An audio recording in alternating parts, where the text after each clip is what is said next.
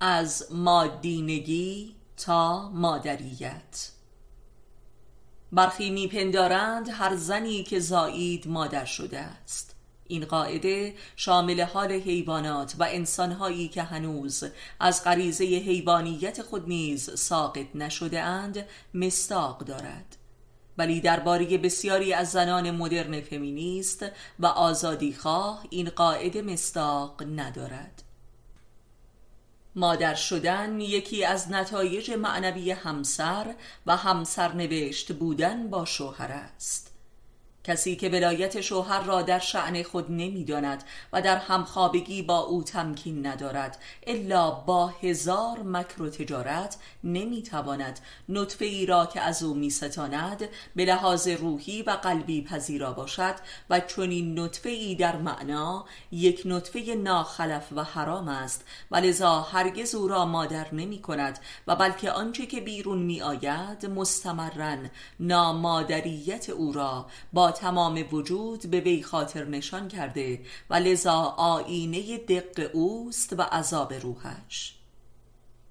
زنی که از محبت شوهر هر ای بر علیه شوهر پدید می آورد و یا آن را تبدیل به یک کالای تجاری می کند دارای هیچ رحم و رحمتی نیست و لذا رحم او بیزات است و آنچه که می یک بیگانه است و فرزند او نیست.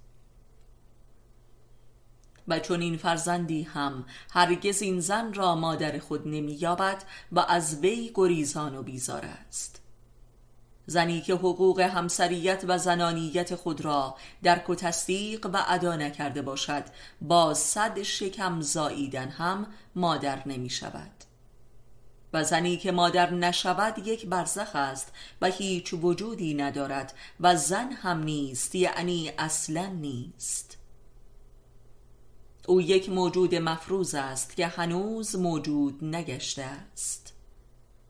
همه زنان ضد مرد و ضد ازدواج و استقلال طلب و مردوار امروز این گونند که اگر بچه ای هم داشته باشند هیچ رابطه ای قلبی با این بچه ندارند و از او بیزارند و لذا شبان روز در صدد هستند تا او را به گونه ای گم و گور کنند. در تلویزیون و بازی های کامپیوتری و کلاس های هنری و اسباب بازی و قاقالیلی بدون این ابزارها لحظه ای قادر به تحمل فرزند خود نیستند. این زنان را به راستی دلی نیست. روح اینان مستاق عذاب عقیم است و عصبه پوچی و هیچی. مادریت که مظهر یک وجود بهشتی است اجر ادای حق محبت مرد و رعایت حدود و حقوق الهی می باشد مادریت همان هدایت زن است. کسی که شوهر را پذیرا نیست فرزندش را نمی‌تواند پذیرا شود و مادر گردد.